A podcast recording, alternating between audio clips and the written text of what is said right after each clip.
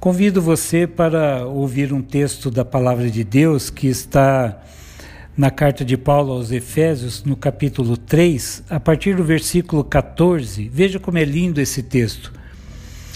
Por esta causa me ponho de joelhos diante do Pai, de quem toma o nome toda família, tanto no céu como sobre a terra, para que, segundo a riqueza da sua glória, vos conceda que sejais fortalecidos com poder mediante o seu espírito no homem interior.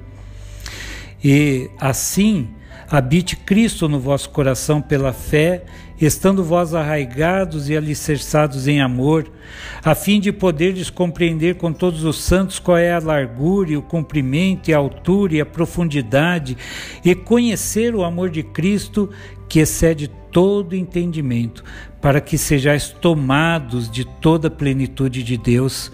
Ora, aquele que é poderoso para fazer infinitamente mais do que tudo quanto pedimos ou pensamos, conforme o seu poder que opera em nós, a ele seja glória na igreja e em Cristo Jesus por todas as gerações, para todos sempre.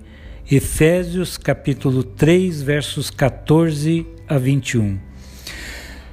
Na narrativa bíblica encontrada no livro de Efésios, no capítulo 3, versículo 14, o apóstolo Paulo diz aos crentes daquela igreja que havia uma causa especial para que ele se colocasse de joelhos em oração.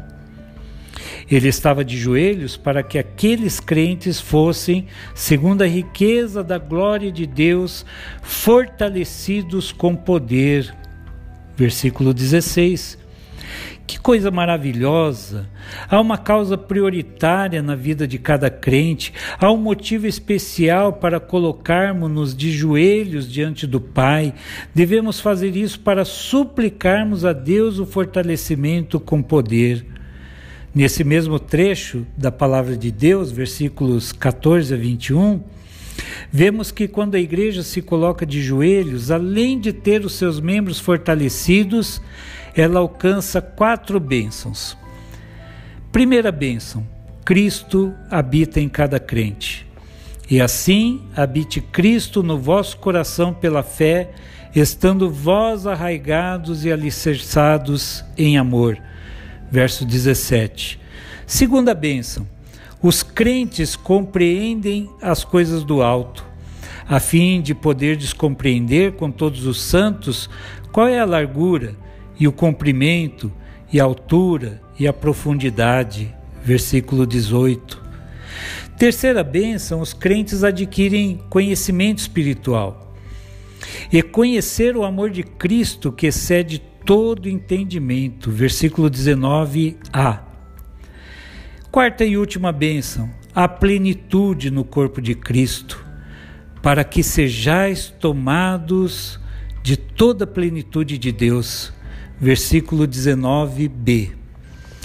A igreja que se coloca de joelhos aprende que o poder está com Deus uma vez que só Ele é poderoso para fazer infinitamente mais do que tudo quanto pedimos ou pensamos, conforme o seu poder, o seu poder que opera em nós, conforme o versículo 20.